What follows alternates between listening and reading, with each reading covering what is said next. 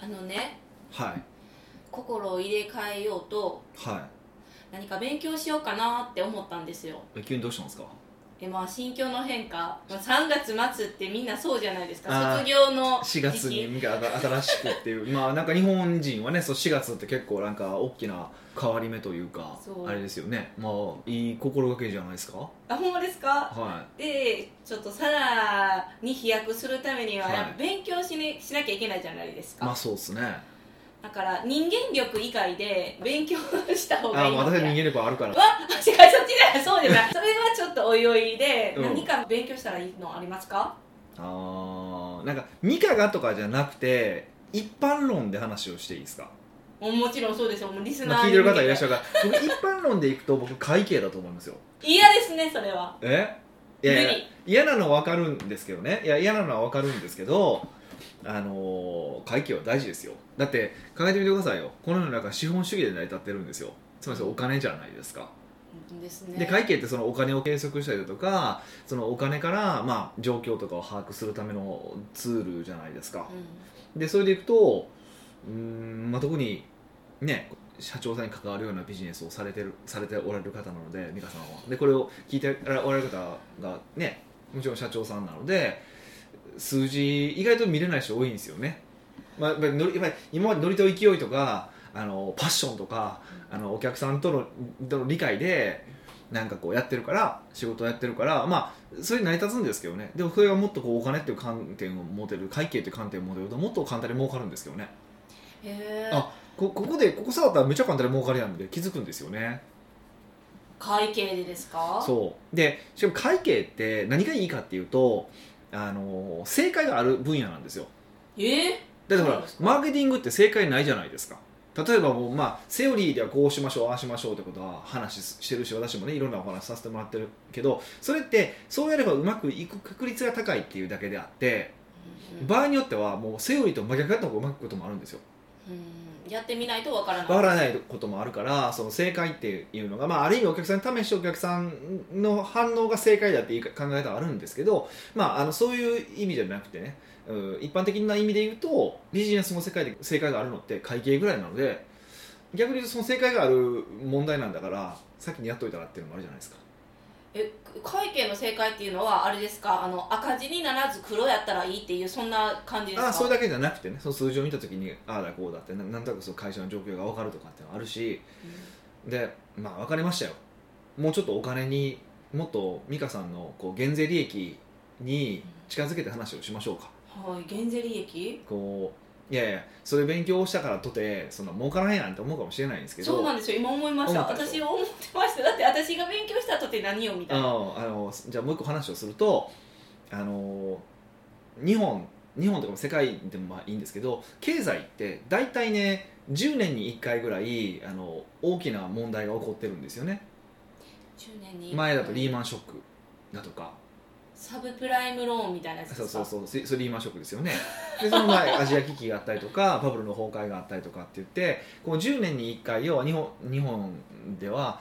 いわば株価がバーンって下がって土地の値段もバーンって下がってっていうその、まあ、ある意味で言うとそういうけ景気が悪い急激に落ちるっていう状態があるわけですよでその時って逆に言うと株とかがバーゲンセールに入るってことなんですよ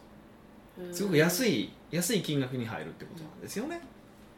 てことはその会計とかでちゃんと今今のその会社とかを見とくじゃないですか見ておいてそれって、えーバーンと多分株株価が下がったとしてもその会社の業績が下がるわけではないですよねすぐには、まあ、景気がが落ちて下がるような会社もあるけどもそうじゃなくて例えば、まあ、ある程度その景気の変動でこう下がったとしても景気の変動が例えば20うん景気は株価が20%落ちるけど、うん業績のダウンは3%ぐらいとどまってたとすればあの場合によってはそれがお買い得だったりするわけじゃないですか。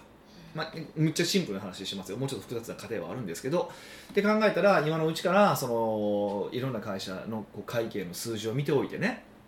あのこうあここがもしこれぐらいの金額まで落ちたら買ってもいいかもなみたいな会社とかを見つけておくとバンってこう来た時次のバーゲンセールが来た時に買えますよと安く買えますよとこれまた10年経ったぐらいにすごい上がってるからむっちゃ儲かりますよええつまりの会計のイメージがもう株価になってしまいましたけどそれは合っ株てまるあ、んですか株価だけじゃないけどねもちろんあ会計の数字がある程度株価にも反映されるからもちろんいろんな他の期待とかもあるんだけどね、うん、だからそういう意味でいくとで特にだから何が言いたいかっていううとんあのいやもうそろそろやばいですよって話です経済はあまた10年に一度のタイミングが来てるってことですかそれはだからずっと僕は最近言ってることですけどねみんなどう思ってるのか知らないですけど、え何もあの思ってなかったしリスクも感じてなかったし、まあ、まあ別に美香はねそんなねあのなんか資産持ってるとかじゃないからこの会社が潰れない限りはなんとかなると思うんですけど、はいね、あのそそう景気の動向とかに左右されるようなビジネスをしてる人とかあとこう今株持ってこう株価結構上がったりとかするから調子の手まで上がるんちゃうかみたいな思ってる人はいてると思うんですけど、まあ、あのいつまでいつだからいつになるかは分かんないですでももうそろそろ10年経ってますよとでしかもなんか微妙にいろんな指標があのその景気とかの前に出るような指標が徐々に悪くなってきてますからいつこうバーンってなるか分からへんよっていう状況に来てることは間違いなくて、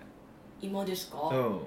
じゃあもういつ爆発してもおかしくない状況ですか、うんだから早い人は6月っていうもうこの6月に来るっていう人もいてるし、ね、あのオリンピックまではとかっていう人もいてるしそれは分からへんその時期を読みの読むのは絶対無理やから人人はうんだから神様じゃないから、まあ、ある意味はあれですよあの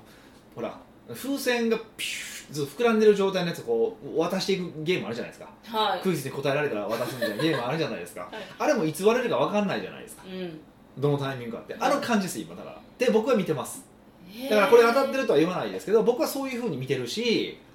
うんあのそういうふうに考えてるから、まあ、もしね聞かれてる方もあったらちょっと参考にしてもらえればなと思いますよそんなこと言われてもえ結局何勉強したらいいんやろうってなるじゃないですかだからだから会計や言うてんねえ会計って何ですかじゃああの本屋さんに行って会計のコーナーに行って何か読みなさいってことですか、まあ、とりあえずそんなんでいいんじゃないですかとりあえず一旦はなんか決算書の読み方みたいなものでもいいから読んでみると一番いいんですけどね、まあ、本当は一番簡単一番いいのはそれをこの自社の決算書とか見たりとかしてあのこう自分事として見たらより変わると思うしあとそのそれこそさっき言ってたみたいにその会社指揮法その上場企業のねあの数字とか出てるようなものを見てあのいやどこやったら儲かるのかなみたいな思うこう減税利益を感じながら読んだ方がやっぱりそれはねこう身につくじゃないですか,、うんちょうどいいいやそろそろこうバーゲンセールが来る機会やからこのタイミングで勉強しておくと、まあ、そういうのが来るかも来る来たら嬉しいなっていう感じでやれるじゃないですか勉強まあまあまあまあまあ儲かるよみたいなそう感じそうですそうそうよっねて考えたら結構今すごい会計を勉強する時期じゃないかなと思ったんですよねえ儲かるよも嬉しいんですけど、うんえ経営者の中でも会計ができない人って結構いるんですかいやいやもうほとんどだと思いますけどね僕自身も多分起業して10まあ10年はいかないかな78年ぐらい全然できなかったですもんでそれはねあの、まあ、とあるマーケッターの人が言ってて、まあ、有名な、えっと、慶田正則さんあの慶田正則い一応ちょっとねあのイニシャルにしときますけど、はい慶田正則さんが、うんうんあのいやもう会社はもう、まあ儲かっまあ、要はし集客できてたら困らへんとうんうん数字なんか後やみたいなことをどっかで書いてたんですよへえで僕はそれを信じてたんですようわ素直はい、まあ言ったら神様ですからね僕らの世界ではね、はいでまあ僕もある先生につくようになってだからダメなんだよマーケティングばっかり言ってるやつバカなんだよねってって言われたんですよへえちょっとショックです ねへえ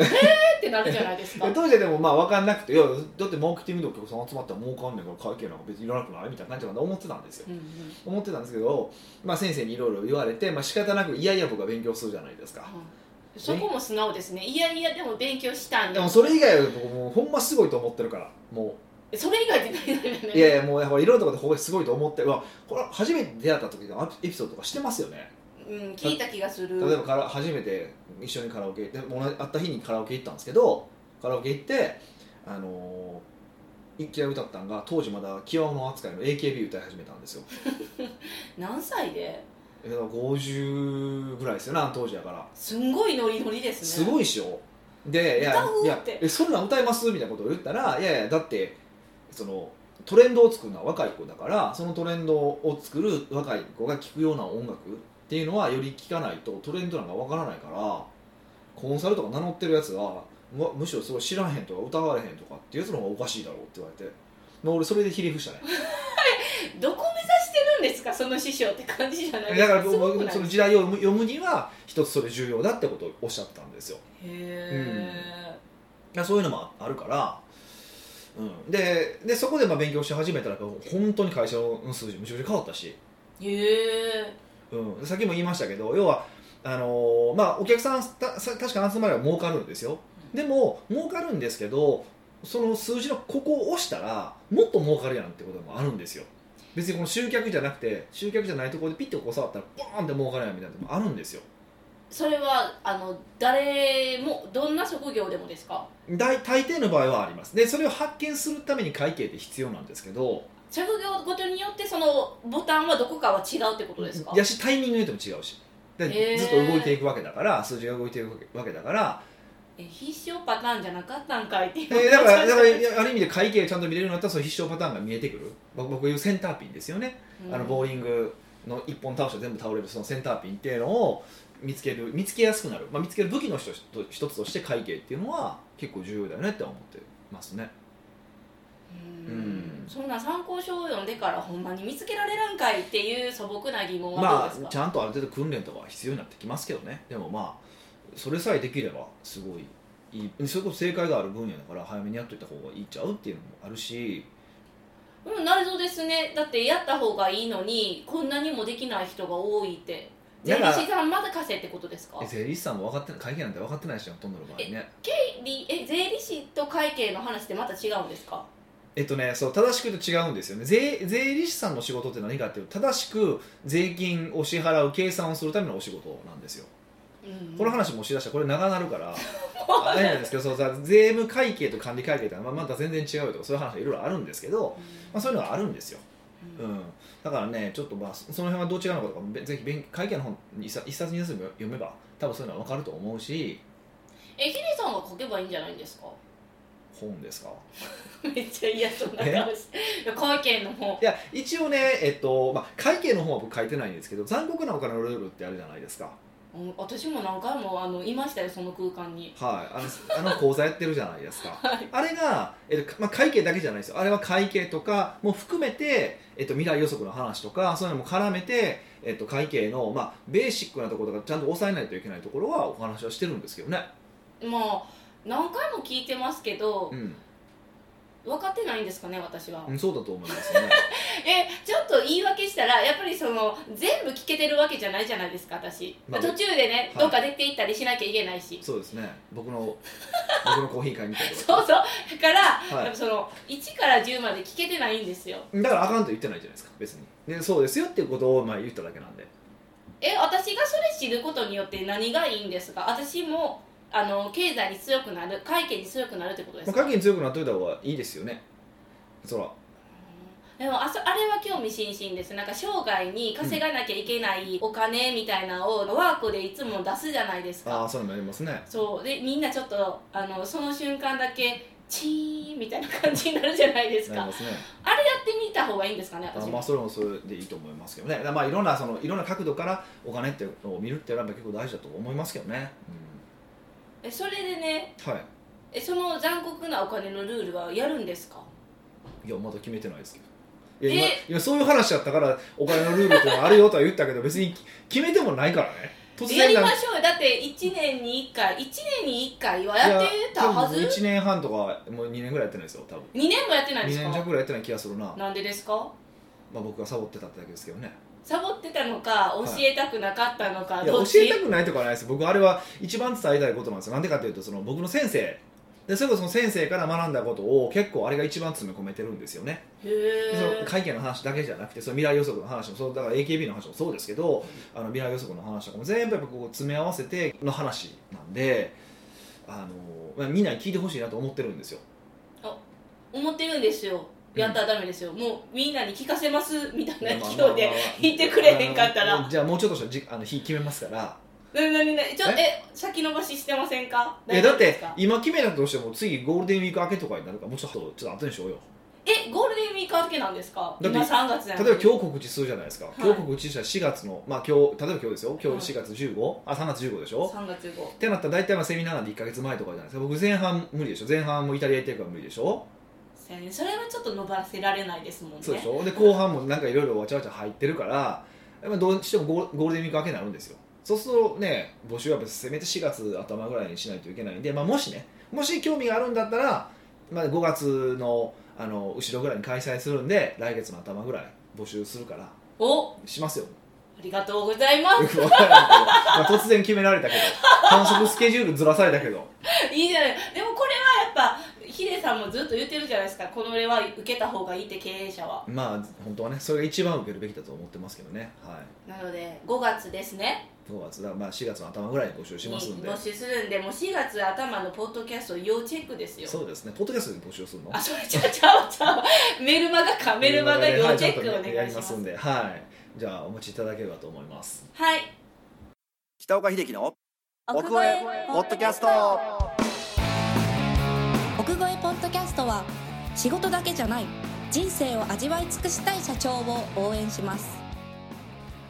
改めまして北岡ですミカですはい今週の内容は今週はね、うん久しぶりニックネームねんナナシさんなんですよああなるほどねでもナナシさんやけれども、質問内容はまとめてくれてるっていうなんか優しい人 はい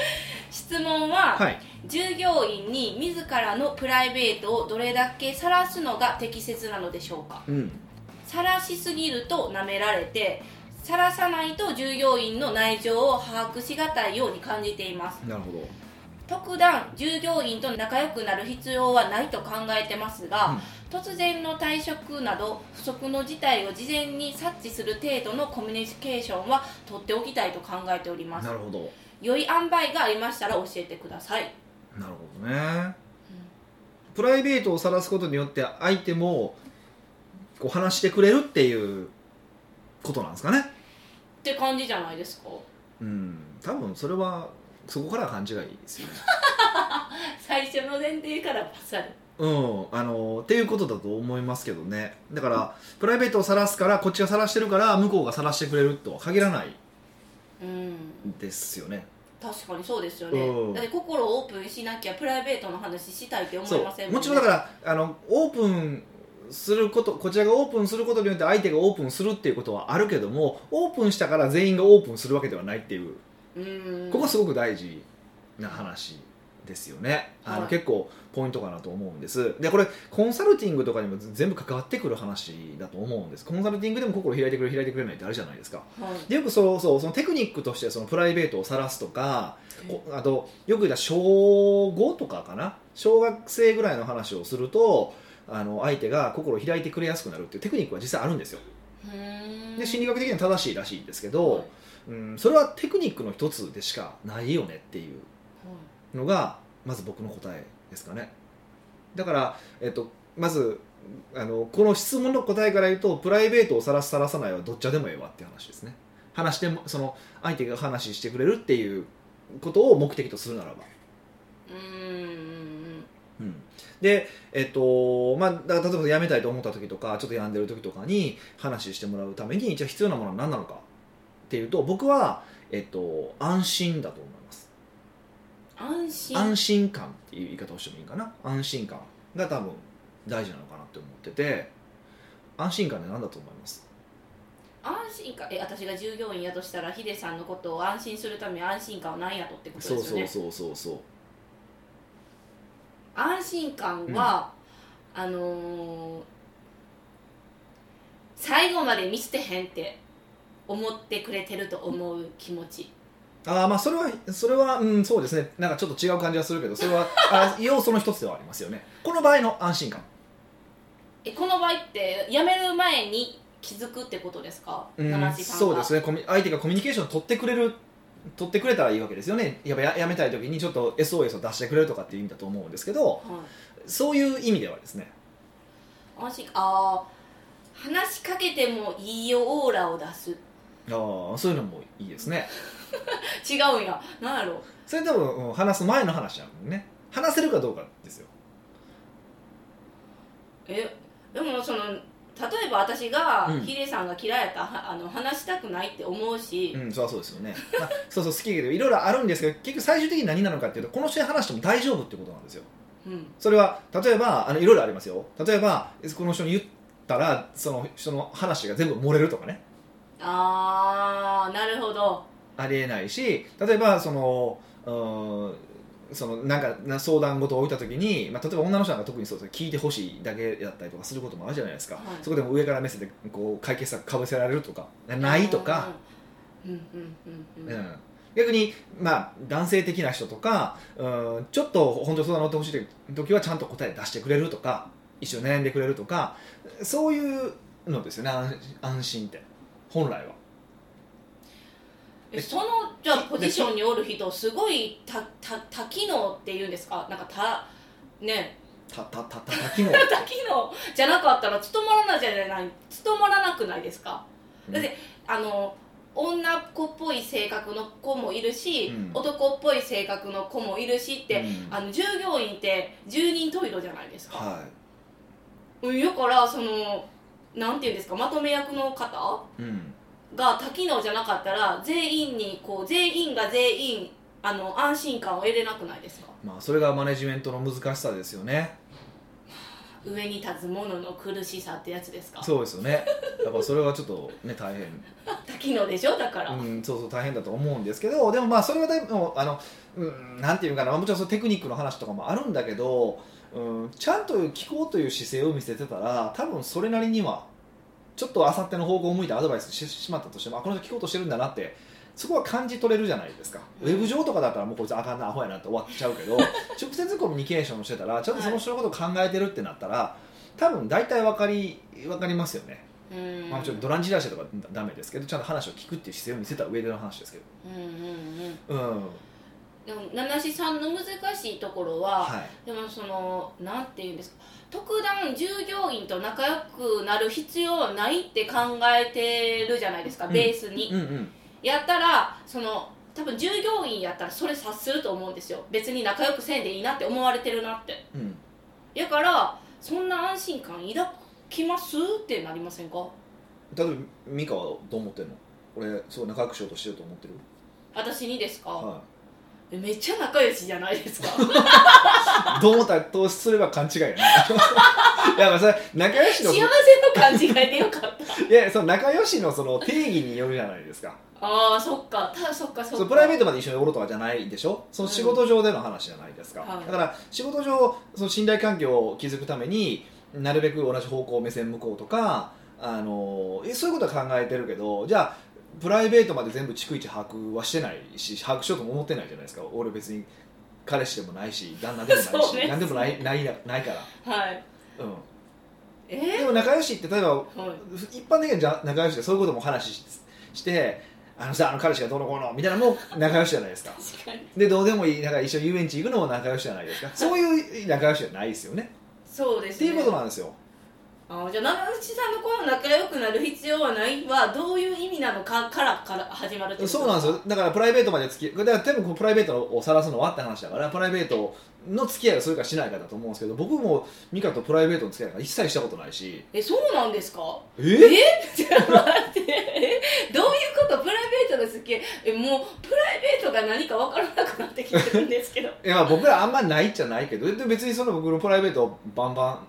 し知ってるわけじゃないじゃないですかうんはまあ僕どっちかっていうと比較的開示してる方だと思いますけどい、はい、あの一般的な会社の社長さんから比べればでもうーん例えばじゃあすんちゃんにそこまで開示してことしてないじゃないですかうーんそれはなんかあの会う頻度とかにもよりけりですようーんねだけじゃないと思いますけどねわからないですけど、うん、だからあんまりそのなんていうんですかねそのベタベタ友達になる必要はないないってことを言いたいんだなううーんん仕事上うまく回る円滑円滑円滑ね、はい、円滑に回るぐらいのコミュニケーションはもちろんしなきゃいけないそうそうそうそうそうそうそれをしてたら別にその七七さんが悩んでるこの、ね、退突然の退職の話がいきなり来るっていうことはないんじゃないかあなんまりないと思うんですよねだから顔色とか見ててもわかると思うしうんうんね、動きが悪くなったりとかすることもあると思うしだからそこはどっちかっていうとその相手に興味を持ちましょうってことになるしでも逆にこっちが相手に興味を持つようにすれば相手も安心感を感じてくれるから話してくれやすくなるしって話だからほとんどの場合本当に突然対象されてしまう場合って、まあ、ほんまにもう僕のこと嫌いなのかうん、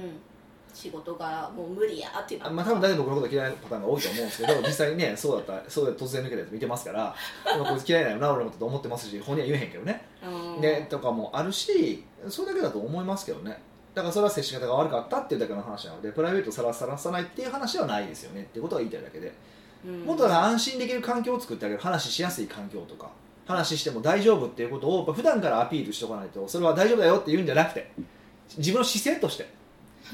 えこれを難しいところって、はいあの従業員って多分複数いると思うんですよ、うんうんうんでも今まで七志さんはそういうなんていうんですかじゃああの安心感を与えるようなコミュニケーションをしてなかったと仮定してはい一、人辞めましたあ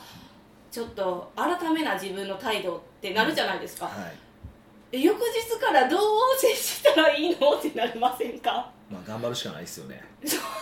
そこ頑張るのえどうやってなんかいきなり態度をいきなり変えたら、ね従業員もうわこの方辞めたからすごいね態度変わったって思われるのも嫌っていうね、うん気持ちもあるじゃないですか、はいはいはい、はいどうやって何から変化していったらいいんですかうんもう変わろうって思うところからですよね いや本当いや本当にそうですよで変わろうと思わないとだから今の話もうあそうなんかって流したら終わりじゃないですかでその時にじゃあ安心感を与えないといけないんだなって思ったら自分なりに考えて行動するしかないですよねいろもちろんいろんなテクニックはあるんですよあるんだけどうんベースがまず変わろうと思うってことが多分一番ポイントじゃないですか本当に自分の非っていうか自分自身のことを認めるってことですかあそうそうそうそうそうううんそうですね、まあ、認めるし自分が改善しないと変わらないっていうことも含めてですよねうんこれはもう本当難しいあ難しいんですか、いやうん、うん、やっぱり自分を変えるって一番難しいですからね確かにまあでも変わらない限り従業員がこう辞めていったら困るじゃないですかそうですねまず自分が変わることができないですからねへえまずじゃあ変わろうっていう気持ちを持つってことですよね なんか気色悪い感じですそうヒデランらしくないこといつもそういうなんか仕組み化で解決してくれるやんみたいないやいやあのまず問題意識を持つっていうところから始めて例えば、えっと、その後例えばミーティングするとか一あ番ー一番僕あの僕がおすすめするのは、えっとね、人数によるんですけどやっぱ1日いや1日は1週間に30分とかゆっくり話する時間を取るとかえひ一人でですかそれとも全員で全員えーひとひ一対一で、まあ、どれぐらい人数なんかわからないですけど直属だけでもね、とかあの一緒にランチ行くとかしてコミュニケーションの量を増やしていくっていうだけでもだいぶ違いますけどねうーうんまあでもそれやったら一番取り組みやすいパターンうでんすよそうね、小さな会社だったらそれで多分基本的には大体大丈夫だと思うし大きくなってくるとねあの全員にやるわけにいかないから主要メンバーだけやっていくとかなんかまあいろいろあると思うんですけど、うんまずまずやっぱコミュニケーションの回数を増やす目を合わせて話するっていうのを、うん、まずはなんかベタですけどねうんそこから始めるのは賢いですよね、うんじゃあ七志さんには、まあ、あの悩まれてた別に自分のプライベートは話したくなかったら話さんでもいいし、うん話したかったら話したらいいよっていうまず一つそうですね、そんな別に話す必要ないですけどね。はいでもし話さないのなでな話す話さないじゃなくて、まあ、仕事がうまくいくぐらいのコミュニケーションは真摯にあのコミュニケーション取りなさいよっていうことですそようねそうそうそう、もうそれだけしかないですよね。うん、もっと言うと、だって別に僕らのプライベートに興味があるわけじゃないじゃないですか、従業員がね従業員側は。はい従業員側はどっちかというと自分の未来がどうなったら良くなるかを考えてるわけだから、それを一緒に考えてあげるっていうスタンスですよね。あそれいいですね30分間あのどういうここの会社にいて自分どうなりたいのって聞いたらいろいろ喋ってくれるんじゃないんですうかね、んまあ、それだずっとね、毎週続けてたら話も終わる から、でもそれがいかに今の仕事とつながってるかとかね、そういう話とか、今の仕事上の悩みはないのかとか確認していけばいいだけの話なんで。うんうんはじゃあ七志さんはまずあの自分から変わるっていう気持ちをいっぱい持ってくださいい、そうですね。なんか気色悪い感じです けどね。はいはい奥越ポッドキャストではいろんなご質問をお待ちしております質問を採用された方には素敵なプレゼントを差し上げておりますので質問フォームよりお問い合わせくださいはい、というわけでまた来週お会いしましょう